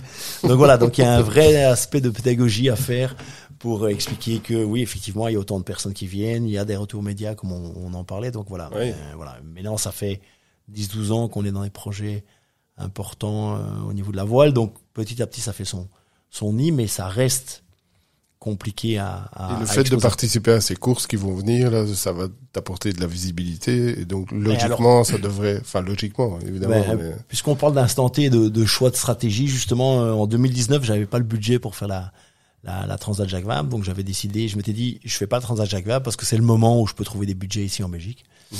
Et puis, euh, ben, cette année, alors c'est vrai que j'avais le budget pour, mais j'ai décidé de faire la Transat Jacques Vabre parce que justement, ça, ça donne de la visibilité au projet et du coup, le projet est viable, quoi. La grosse différence, c'est que là, on a des partenaires qui nous suivent et que donc on sait que pour un partenaire qui viendrait, qu'il soit petit, moyen ou gros, ben, il sait que le projet va au bout. Et donc, euh, il n'y a pas l'incertitude liée au fait d'être le premier et de mettre l'argent sur la table, quoi. euh, et dire peut-être qu'il va disparaître avec l'argent, ou peut-être que va, ça va pas aller au bout, ceci. Ouais. Alors, j'ai un milliard de questions, évidemment, par rapport à comment on vit sur le bateau et, et etc. Euh, on vit bien. On vit bien sur le bateau. enfin, quand je vois le bateau, c'est quand même, c'est quand même nu, hein. Il n'y a pas grand chose. Et encore le, mien, c'est un bateau. Euh, oui, c'est grand luxe, ouais, C'est grand luxe. Ah oui, c'est un 5 étoiles comparé aux autres. Ah oui, oui. oui mais vraiment. Hein. Ah non, oui. oui. oui, Et c'est aussi pour ça que je l'ai pris. Mais, euh, parce que je voulais avoir une certaine forme de confort euh, sur, euh, sur le bateau, surtout quand tu sais que tu passes trois mois dans des conditions hostiles. Voilà. oui. Pour donner un exemple, il y a des, des skippers qui, qui grattent la peinture à l'intérieur pour enlever, parce que la peinture c'est du poids, et donc il euh, y en a certains euh, qui grattent les bateaux à l'intérieur et le bateau est tout noir à l'intérieur. Donc euh, moi ça me plaît pas. Moi le bateau il est peint en blanc à l'intérieur, même si c'est 15 kilos de plus au total de peinture. Quoi. Ouais. Donc voilà, par exemple. Oui. oui, mais on est dans ce détail-là au niveau de la, la compète parce que c'est vrai que des kilos plus des kilos, ben, ça fait vite une tonne. Hein, donc, oui, bien donc, sûr. donc voilà, donc on est dans ce niveau de performance là. Tu, tu peux partir avec autant de vols que tu veux? Non, alors sur toutes les courses on est limité à 8 voiles. Mhm. Euh, donc ça, ça exige de faire des choix avant le départ. Qui sont pas forcément les mêmes d'une course à l'autre. Non, qui euh, sont pas forcément les mêmes. Et de nouveau, on en revient euh, par exemple à la, à la Transat Jacques Vabre où on est parti avec certaines voiles et si on avait eu plus d'expérience ou plus de budget, on serait parti peut-être avec deux voiles les mêmes et on aurait supprimé une autre voile. Ouais. Euh, parce qu'on a déchiré un spi, donc c'est une grande voile ballon. Ouais, eh ben, on aurait pu partir avec un deuxième spi, ce qu'on n'a pas fait parce que on a, comme on était nous dans la préparation du bateau, ben on a moins regardé la météo les 4-5 jours avant et on aurait pu anticiper le fait qu'on aurait eu, grosso modo, en tout cas sur les 10 premiers jours, un maximum euh, 60 km de vent, on va dire, et que donc c'est des voiles qu'on aurait pu prendre. Moi, j'avais pris une voile typique tempête qui a jamais servi quoi. Donc euh, Ouais. elle aurait pu être remplacée Oui, par oui. une autre Ouais, voile par exemple. Ça Ouais. c'est un petit risque et de nouveau ben euh, c'est aussi des choix d'entrepreneur hein, c'est prendre une option et choisir une option avant de pouvoir euh, la valider totalement mais ça c'est comme quand on lance un nouveau produit ou comme quand on on fait une démarche commerciale ben on essaye et puis on voit si, si ça fonctionne quoi. Et donc tu vas partir faire le tour du monde avec 8 vols. Avec voiles, ouais. En- Ok. oui, oui, donc, euh, donc voilà. Euh, De toute façon, euh, par exemple, la grand voile, c'est impossible à changer tout seul parce que ça fait euh, 100 kilos. Euh, donc, euh, donc voilà, ce serait compliqué de la changer tout seul. Et puis c'est tellement grand que de toute façon, euh, même sur le bateau, on sait pas la changer tout seul. Et donc c'est pour ça aussi que bah, sur le dernier Vendée Globe, on, on a appris parfois que certains n'avaient plus certaines voiles et que donc ils allaient moins vite à certaines allures. Donc, mais ça fait partie du jeu. Donc Ouais, et ouais. on en revient à ce qu'on disait au début, c'est là euh, la limite entre être marin et puis régatier, quoi. Donc si tu déchires une voile sur un Vendée Globe, ben, c'est inexorable comme euh, comme, Mhm. comme problème et donc euh, c'est définitif. Donc euh, il y a un moment, est-ce qu'il faut garder la voile et et gagner deux places ou changer de voile et puis rester à la même place mais à un autre moment voilà donc c'est tout le temps c'est un des choix. pour avoir fait beaucoup de sports euh, différents Ouais. euh, c'est le sport, euh, surtout en solitaire, on est le plus en questionnement tout le temps, tout le temps, tout le temps. Est-ce que j'ai la bonne voile? Est-ce que je suis bien réglé? Est-ce que je suis au bon endroit? Est-ce que la météo va faire comme ça? Oui, oui, c'est ça, il y a la météo aussi. C'est a- super intellectuel. ça n'a pas l'air comme ça, mais c'est Ah vraiment non, très c'est, intellectuel. oui. Et, Et, donc tu euh, passes en fait euh, des, des heures à te, à te questionner, à savoir qu'est-ce que, qu'est-ce que je vais faire tout le temps. Ouais. Et on se Quand tu questionne pas sur le sens de la tu vie, dors hein. pas beaucoup. Non, non, oui, c'est ça. oui. On pense pas à ça, Euh, mais Non, non, ouais. donc euh, donc voilà, non non c'est ça. Et donc c'est vraiment un sport très intellectuel et et aussi ce qui est intéressant, c'est que on pense que c'est un sport très physique. Et en fait, je dirais plus les bateaux sont importants et imposants et grands, moins quelque part c'est physique parce que on peut plus être dans le défi physique par rapport à ces bateaux-là. Donc par exemple, Mhm. porter une voile dans un sac sur ces bateaux-là, ça devient presque compliqué parce que les voiles sont trop lourdes quoi. Donc c'est pour ça que ben, c'est un sport euh, où la parité est totale puisque c'est le même classement euh, pour les, les femmes et les hommes. depuis toujours dans la course au large. Euh, et donc voilà, c'est intéressant aussi parce qu'on voit que ben, finalement les femmes ou les filles, elles, elles, performent mieux que les hommes ou aussi bien que les hommes. Donc, tout à fait. on voit bien que c'est pas un sport si physique que ça finalement. Non, en fait non. Comment est-ce que tu te prépares par rapport au comment je vais dire au manque de sommeil? Bah alors ça, comme ça fait un petit temps que je navigue beaucoup, on arrive à gérer. Euh, maintenant, on sait qu'il y a des périodes où on va dormir moins et d'autres périodes où on peut, je dirais, un peu lâcher le frein à main. Parce que c'est beaucoup de petites, euh, de petites siestes, en fait. Bah, il y a des périodes où, des endroits de navigation où, tu sais que tu as moins de trafic, par exemple. Ouais. Hein, et donc, tu es moins inquiet, même si tu dors, euh, je dirais, deux heures en suivant. Même si tu dors jamais vraiment deux heures en suivant, tu te réveilles toujours un petit peu, tu es à moitié en veille. Euh, donc voilà, donc ça, c'est de l'entraînement. Et puis, c'est aussi de la préparation, avec de la préparation mentale et puis de la sophrologie. Euh, que je devrais refaire. C'est un des volets euh, dans l'année 2024 euh, pré-Vendée Globe. C'est quelque chose à, à, retravailler pour remettre ça. voilà. Mais comme on va faire là, par exemple cette année, je vais faire trois courses en solitaire.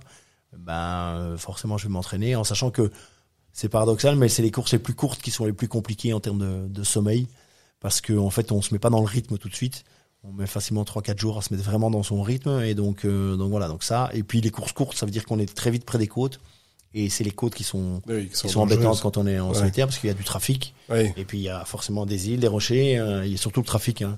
Je veux dire les bateaux de pêche, les, cargos. Bah euh, voilà, ça c'est fréquent qu'on que des bateaux de course en collision avec un autre bateau. Tout à fait. Euh, même si on se dit la mer est grande, mais comme c'est les mêmes routes, les mêmes endroits. Et même s'il y a des alarmes, parce que finalement vous avez des alarmes aussi. Ouais, qui, euh... ah bon, parfois il y a des pêcheurs qui n'ont pas leur euh, truc allumé, et donc euh... voilà, ou qui pêchent pas dans la bonne zone, donc euh, ils voilà. rien. Donc ça, voilà, ou, ou, des skippers qui sont pas attentifs. Hein, je oui, non, bien sûr. C'est pas que de la faute des pêcheurs. Il y a des skippers qui sont un peu distraits ou qui dorment trop, ou qui dorment au mauvais endroit, ou qui règlent, règlent mal l'alarme parce que justement ils sont fatigués, puis ils oublient, ils ont laissé ça sur des paramètres euh, différents et puis c'est pas les bons paramètres. Euh, voilà, c'est ce qui est passé avec entre autres Alex Thompson qui a perdu la route du Rhum comme ça parce qu'il s'est endormi et donc il a terminé dans les rochers euh, sans, sans, gravité pour son bateau, mais le temps qu'il reparte et, et bon voilà donc il s'est fait dépasser par exemple. c'est ça.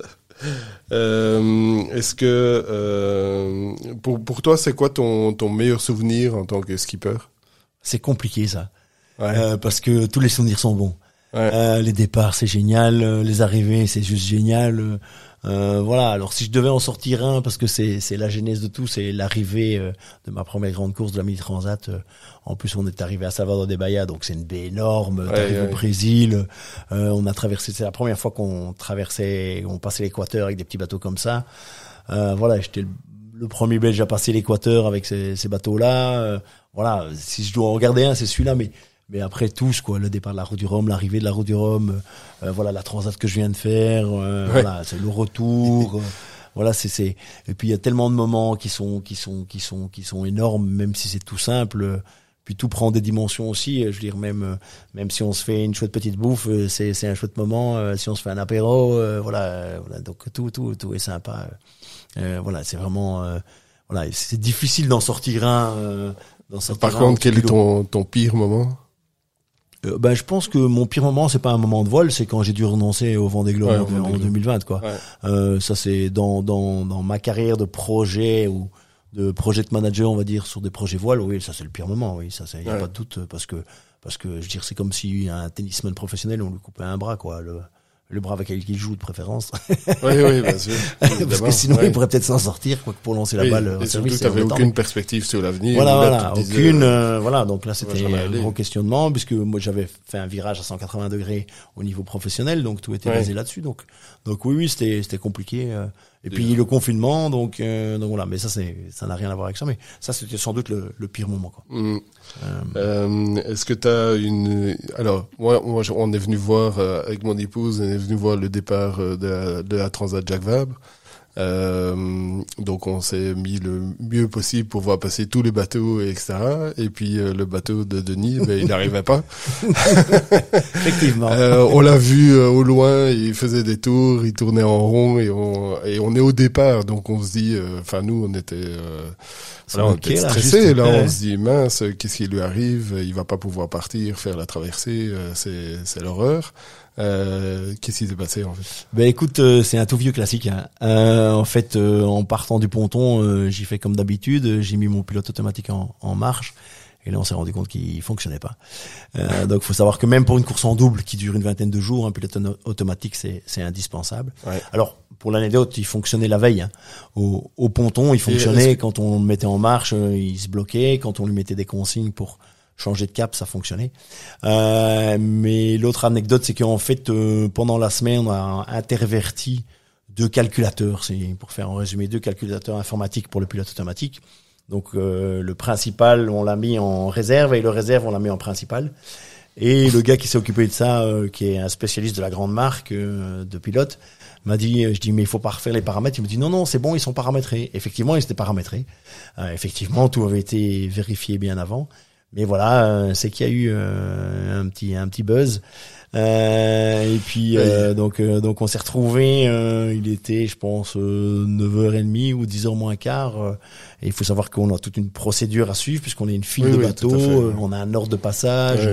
Donc j'ai dû appeler la direction de course. Les, les, petits entre guillemets, les, les, les moyens, les plus grands, et puis les, plus grands. Et, puis... et, donc on a dû sortir de ce cette file et puis aller se mettre dans un autre bassin au Havre. J'ai prévenu la direction de course et puis on était un dimanche quand même, donc euh, les gens de la firme, de la marque de pilote, ils répondaient pas. Donc on a trouvé euh, quelqu'un euh, via mon co-skipper qui avait travaillé pour cette boîte-là et qu'on a réveillé, je pense, à 10 heures. Et puis en live, on a refait toutes les procédures et ça a duré deux heures, deux heures quart. Et donc on est passé tout juste l'écluse parce qu'il y a une écluse au Havre, donc on devait passer l'écluse avant midi quart, je crois, ou midi et demi, et le départ était à une heure et demie. Donc on a passé l'écluse à midi quart. Et puis euh, ben, le temps de monter la grande voile, d'aller en mer, euh, on est arrivé, on a vu où était la ligne de départ, on a fait un virement, on est arrivé sur la ligne de départ pile poil, donc c'était parfait. Donc il fallait pas faire plus long en fait, c'était très, ah bien. c'était très bien. En fait. Sinon on aurait glandé là-bas en mer pendant trois ben heures. Oui, c'est ça. Non voilà, donc euh, c'était c'était un peu embêtant, c'était un peu stressant, mais voilà, avec Tanguy on, on a géré. Lui était dans le dans la réparation et dans les procédures. Et puis moi, je contactais la direction de course et tout, et voir.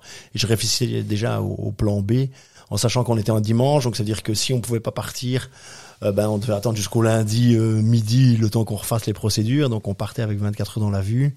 Euh, ce qu'il fallait, c'était sortir justement des écluses et aller sur un ponton qui est en eau libre. Comme ça, on pouvait repartir un peu quand on voulait sans ah être tenu par une ouverture ouais. au fur d'écluse. Mm. Donc voilà, ça c'était les priorités. On avait des sponsors à bord, donc on a dû expliquer aux sponsors. on a déjà débarqué les sponsors plus vite que prévu euh, dès qu'on a vu que ça fonctionnait. Puis on a monté la grand voile et puis et puis voilà. Bon, en sachant que pour monter une grand voile sur ces bateaux-là, c'est 20 minutes. Donc euh, parce que la grand voile a monté jusqu'à 29 mètres. Donc, euh, donc voilà, donc c'est du boulot même à deux ou à trois. donc voilà, donc c'était un peu limite et d'ailleurs. donc c'était le dimanche et je pense que le lundi soir on a re eu un problème de pilote et on a dû refaire sous voile certaines procédures en course. Donc, donc voilà. Donc, donc ça, ça fait partie des, des allées de la course. C'est déjà arrivé pour d'autres. mais comme tu euh, disais tout à l'heure, euh, chaque, jour il y a quelque chose à faire. Ouais, euh. Maintenant, c'est une bonne leçon parce que ça veut dire que tout doit être vérifié deux fois et que surtout mm. dès qu'on au niveau de l'informatique, dès qu'on débranche quelque chose, il faut refaire les procédures parce que parce qu'on sait que, enfin en tout cas en informatique marine, euh, en électronique marine, il y a toujours ce genre de soucis et, et, ces histoires de paramétrage, c'est vraiment un vieux classique des, des pilotes automatiques. Quoi. Donc, euh, donc voilà. Pas mal. oui, oui, oui, après on a eu d'autres choses, hein, mais, mais voilà, ça fait partie aussi du, de la course et de l'apprentissage. T'as une autre grand, grosse anecdote où euh... Ben, on a déchiré deux voiles quand même, donc euh, donc voilà, donc euh, donc c'est dommage parce que donc on a déchiré notre grand spi euh, après 4-5 euh, jours de course, et c'est une voile qu'on a qu'on aurait utilisée 80-90% du temps. Mmh. Euh, et donc ça veut dire qu'on avait une vitesse moyenne qui était un peu moins élevée que les autres, et donc on n'est pas resté au contact parce que sinon je pense que euh, on serait arrivé. Euh, bah là on a fait 19 sur 22. Euh, mais sinon, je pense qu'on aurait pu aller titiller d'autres 18, 18, 17, 16, 15 à mon avis. Ou en tout cas être dans le jeu avec eux, quoi. Il y avait un trou entre entre le, le 18 et nous. Il y avait il y avait un trou de, de 24 heures facile, même plus, je pense, ouais, 36 36 heures. Donc, je pense qu'on aurait été plus ou moins au, contact. Euh, mais bon, l'essentiel était de terminer la course pour valider des 1000 euh, pour les qualifications pour, les globes. Pour mon équipe, de faire un premier gros départ de course avec toute une liste de choses à faire et surtout une liste de matériel de sécurité à valider par les organisateurs où ils viennent vérifier. Donc voilà, c'est que du bonus. Euh, c'est que c'était que voilà que, que, que positif, tout était positif. Oui, le but final c'était quand même d'arriver. Oui, oui, d'arriver. De... Non, non, mais alors il y avait, on a un temps oui, imparti. Maintenant, hein. un peu de frustration. Ah oui, oui. On a un temps imparti, donc, euh, donc il faut pas arriver hors délai parce que sinon tes 1000 ne comptent pas pour les, les ah qualifications pour le vent, le vent des globes. Donc voilà, donc ça c'était en tout cas l'objectif. Il a été réalisé puisqu'on est arrivé bien avant euh, la fin du délai. On a même réussi à garder notre dixième place alors qu'il y avait quelqu'un qui n'était un peu à notre trousse malgré le problème de voile. Donc voilà, donc c'était c'était positif. Euh, Et cette course, c'était la première course que tu faisais avec ce bateau-là hein? Alors c'était la première grande course que je faisais. J'avais déjà fait euh, deux autres courses avec le bateau en 2019. J'avais fait une Fastnet et j'avais fait une Bermude, donc euh, j'avais fait grosso modo 2000 milles avec le bateau. Hmm. Mais là, avec le retour, j'ai fait plus de 10, enfin, ouais, 10 000 milles sur le bateau. Et donc c'était important de faire ça et de faire le retour aussi. Parce oui, c'est ça. Ça te permet de te familiariser avec le bateau et de. En forgeant, quand on devient forgeron, mais vraiment. Et plus les bateaux sont grands, plus on a un temps d'adaptation. Et puis il faut augmenter son seuil de compétence et son seuil de tolérance à, à la vitesse aussi parce que c'est des bateaux qui vont vite et donc c'est vrai que c'est facile euh, à un moment de dire ok euh, je mets moins de voile et donc le bateau va, va un peu moins vite et donc euh, il y a un moment bah non il faut continuer quoi. Donc il faut voir que ça tient. Et puis petit à petit on voit que ça tient. Et donc on continue. Donc ça c'était important ouais. ça c'était bien. Très bien pour tout ça pas mal. Alors comment est-ce qu'on peut te suivre? Euh, donc il y a Facebook bien entendu. Il y a page euh, Facebook soit euh, sur mon nom, soit euh, avec IC. Hein, il y a la page Instagram. Et puis les pages LinkedIn. Et puis et puis voilà sur toutes les courses on a toujours le bateau qui est identifié laboratoire de Biarritz et puis peut-être avec un autre nom partenaire ou, un autre nom partenaire et laboratoire de Biarritz puisque tout, tout, tout est possible là-dedans. Ouais. Euh, et donc voilà donc euh, puis venir sur les départs de course. Alors il y a ton il y a un site internet. Il y a le site internet aussi, hein. mais sur lequel il y a moins d'infos chaudes on va dire. Oui, euh, mais explique bien le, le projet. Euh, voilà donc nous euh, nous, on continue d'avancer comme ça, donc c'est une manière de suivre. Et donc, pour te contacter, le plus simple, c'est via LinkedIn ou via Facebook. Voilà, exactement. Vous tapez mon nom, Denis Van Wenberg, qui est normalement voilà. Donc, ça sort et puis et puis voilà. Donc moi je suis j'étais ouvert. Puis passer au départ de course, euh, venir euh, pour les gens qui vont se balader en Vendée. Euh, qui vont se balader en Vendée pendant les vacances qui viennent faut déjà réserver hein, je vous le dis ouais eh bien voilà le bateau sera à Zébruges du 15 juillet grosso modo au 15 août donc il faut pas hésiter à passer sur les pontons faire un coucou si on n'est pas occupé on a le temps de de discuter un petit quart d'heure, d'expliquer, et puis voilà, et puis. et puis ça vaut vraiment la peine de voir ces, ces bateaux de course. Hein. C'est. c'est assez sympa, et puis après, je pense que les départs de course, moi tous mes copains qui viennent sur les départs de course, c'est vrai que maintenant ça devient des des vrais spectacles, hein, donc. Euh, et, oui, oui et puis particulièrement euh, les courses où il y a, ben, je pense à la route du Rhum et au Transat Jacques Vabre où tu as, toutes les catégories. Ouais, hein, tu peux vraiment te rendre compte de ben, de, de, euh, tout et la route du Rhum, il y aura 120 euh, à 130 bateaux, quoi. Euh, et c'est euh, les bateaux sont visibles la semaine avant, donc pendant une dizaine de jours, et ça attire grosso modo 2 millions de personnes. Le jour du départ, c'est 300 000 à 400 000 spectateurs, donc c'est le plus grand stade au monde, parce qu'il y a plus un stade de, sport qui qui fait ça, donc il y a plus un stade de foot qui fait ça. Donc voilà, c'est quand même des, des, des, choses qui sont impressionnantes.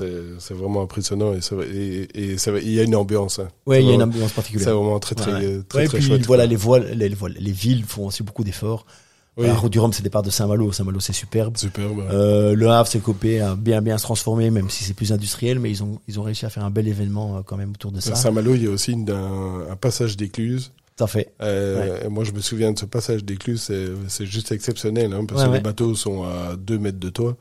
Fait. Euh, alors ils passent tous par là. Euh, faut se lever tôt. À 5 heures du matin, tu, tu y es, mais, mais c'est vraiment. Non, ouais, c'est voilà. Et puis voilà, il y a des spectacles, il y a plein de choses, et puis voilà, ça reste.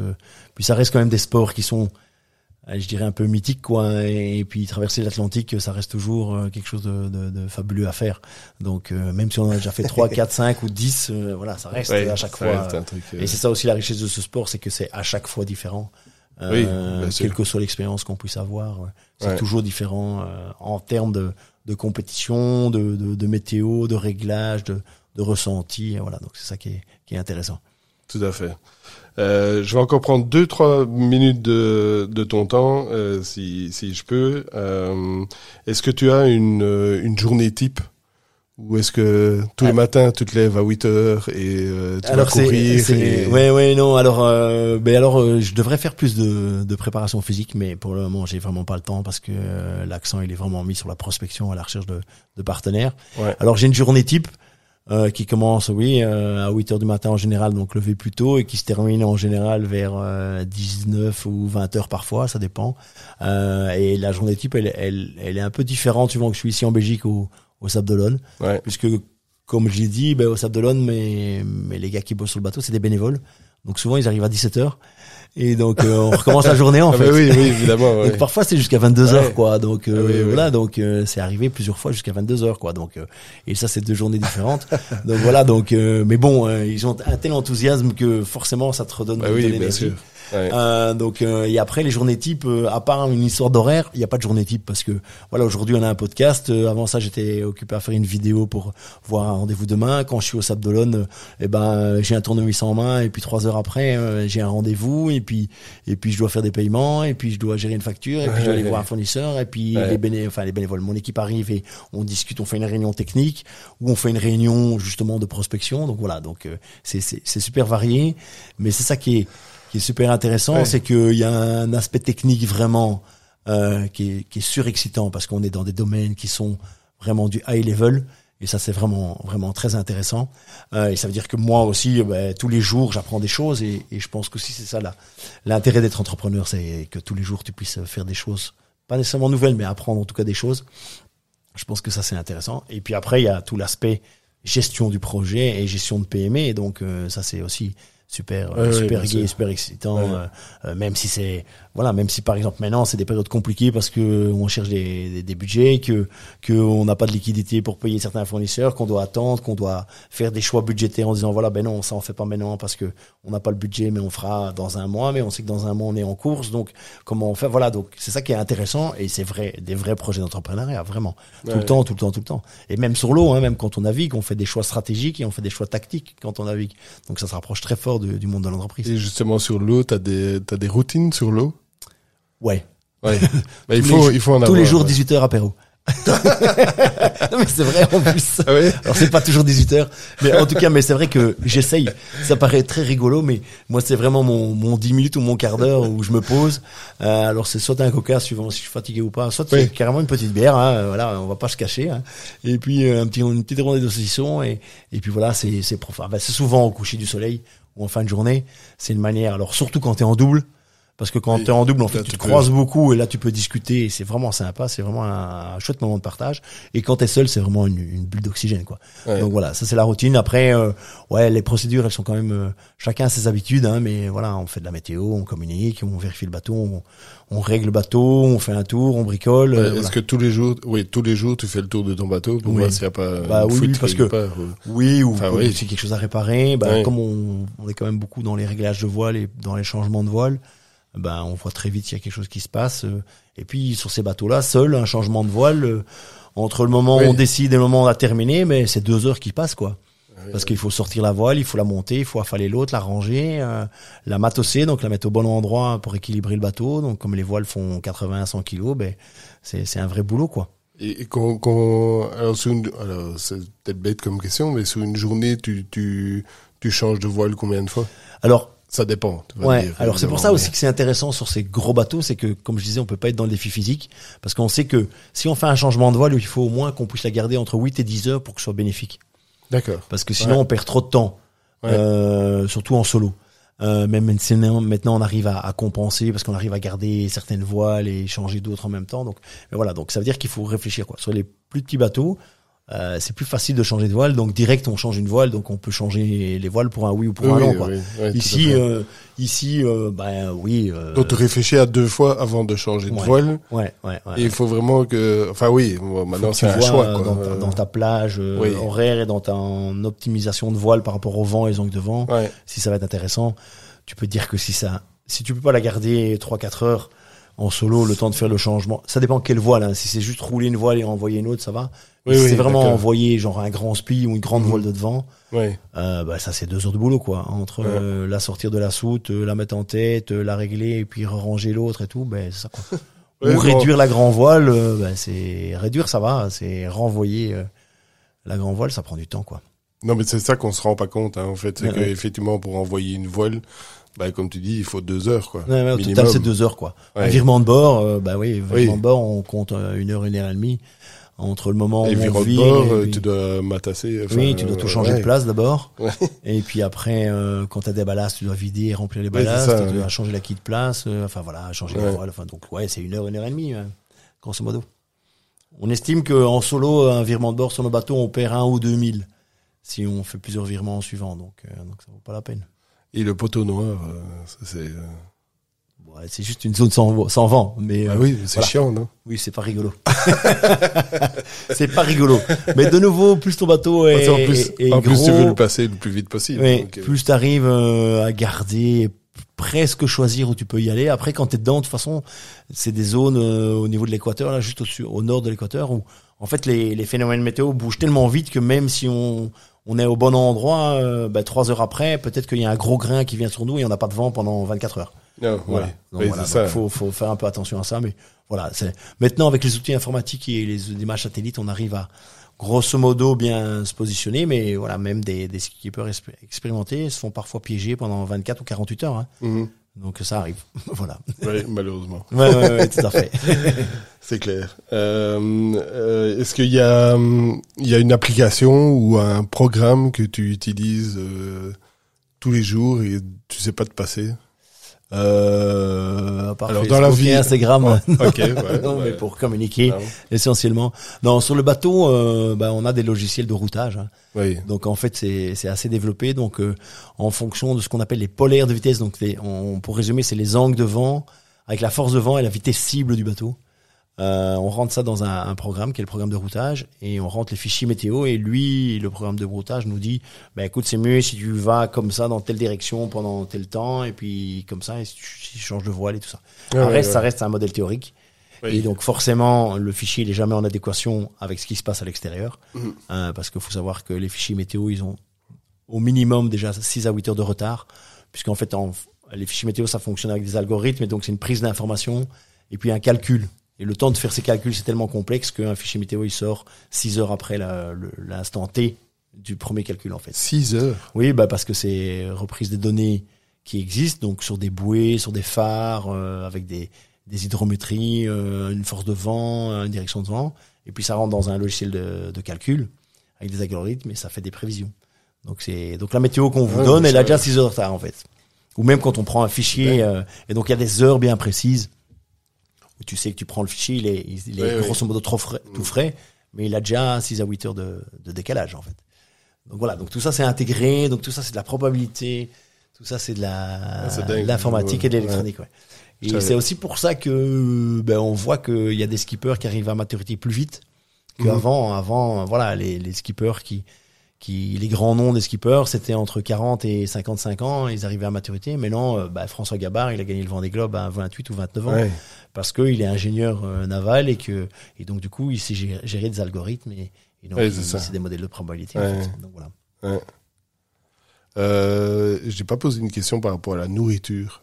Ça, ça aussi, c'est un aspect euh, tellement important. Sur... Elle est excellente.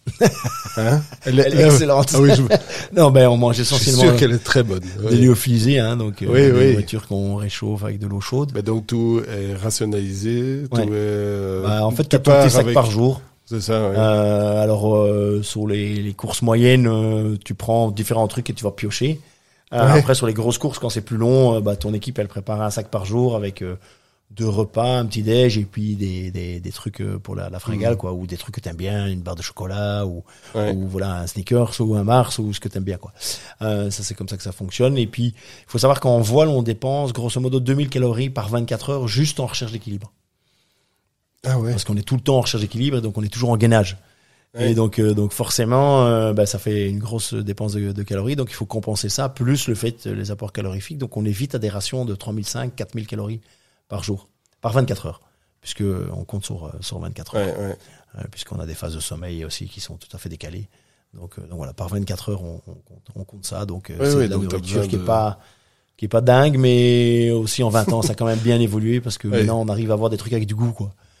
on a euh, des Oui. tartiflettes, on Ah, a, on a des, bon, des classiques hachis parmentiers, mais Oui. voilà, on a des, des trucs qui sont, qui commencent à devenir presque bons. Le steak frites bientôt. Presque des hamburgers pour euh, pommes de terre. Ah, pas mal, ouais. euh, donc, euh, donc on a ça. Mais euh, voilà. Et de toute façon, après trois quatre jours, on trouve ça bon. Hein, donc. euh, Et alors, début, une- une- encore une question. et, euh, je, enfin, je sais pas si je vais terminer par là, mais il y a une question moi qui me taraude.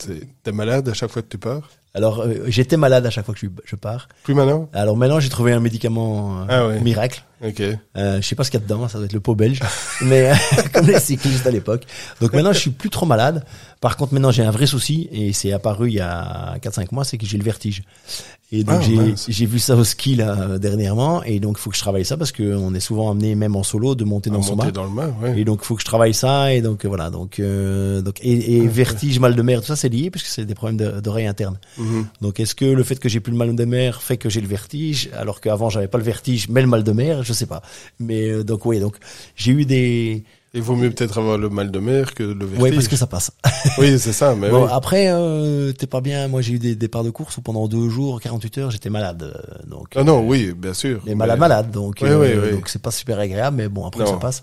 Et puis c'est vrai que on oublie et puis on Mais donc c'est un truc qui disparaît pas avec euh, avec le temps et parce que tu pratiques la voile. Alors sur une de saison, mer, ouais, sur une saison ça disparaît donc en début de saison t'es Ah plus oui, sujet à ça. Ouais. Euh, mais après en fin de saison moins ou bien si t'arrêtes pendant un mois bah, tu vas de nouveau être sujet si t'as navigué beaucoup bah, t'es, t'es réhabitué donc donc voilà c'est euh, une question d'habitude de gestion et puis à force forcément on sait ce qu'il faut faire ou pas faire pour pas Oui, être malade quoi donc, Bien sûr, euh, ouais. manger Ouais, tel oui. aliment euh, voilà ou aussi Oui. quand on est malade comment parce que ça se met en cycle hein, souvent euh, donc on commence à être malade avec de la bile et tout donc ça se met en cycle forcément et donc euh, il y a moyen de maintenant de couper le cycle on connaît les petits trucs et ça ça dépend de chacun quoi Ouais. donc ça c'est une question de connaissance de soi aussi. Euh. Mais c'est vrai qu'avant j'étais vraiment bien bien malade quoi.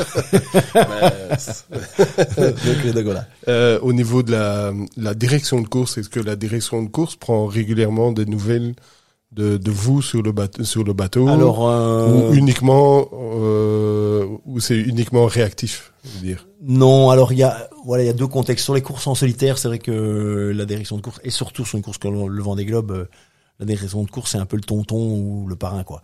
Euh, sur Oui. les plus grosses courses, on a très peu en mer de contact avec la direction de course, sauf si on a un problème. Et puis il y a toute la cellule com qui vous appelle et qui essaie de faire des lives, des choses comme ça.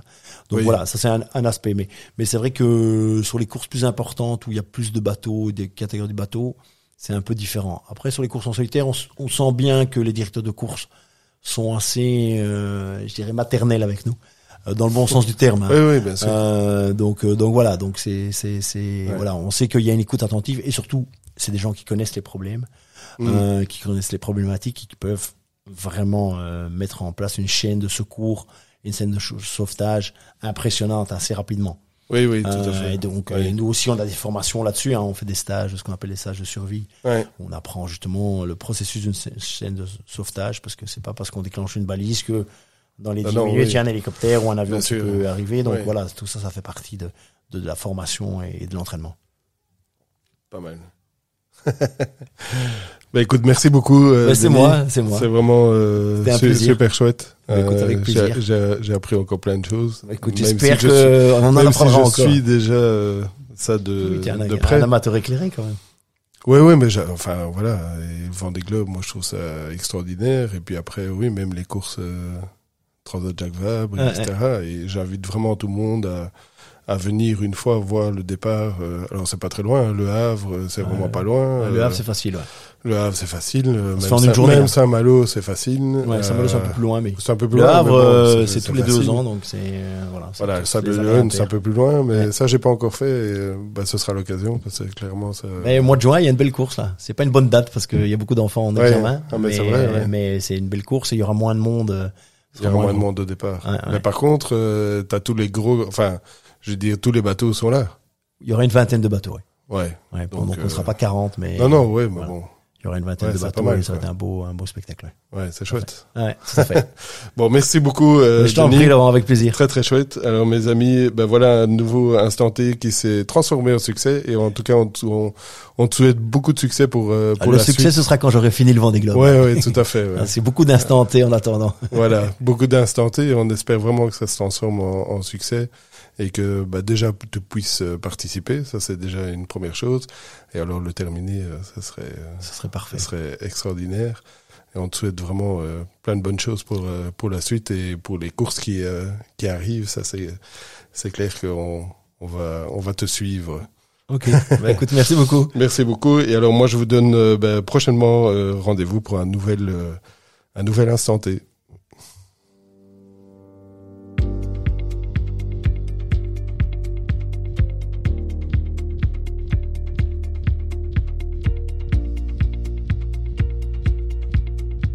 ben voilà, un nouvel épisode de l'instant T qui se termine. Merci beaucoup de l'avoir écouté. Et si comme moi tu as apprécié découvrir l'instant T et l'aventure entrepreneuriale de mon invité, n'hésite pas à partager cet épisode autour de toi, ça me fera extrêmement plaisir.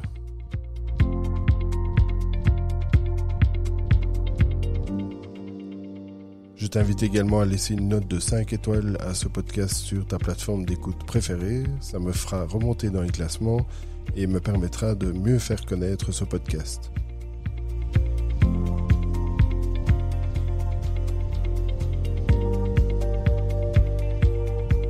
Enfin, je t'invite à liker et partager nos pages Facebook et LinkedIn.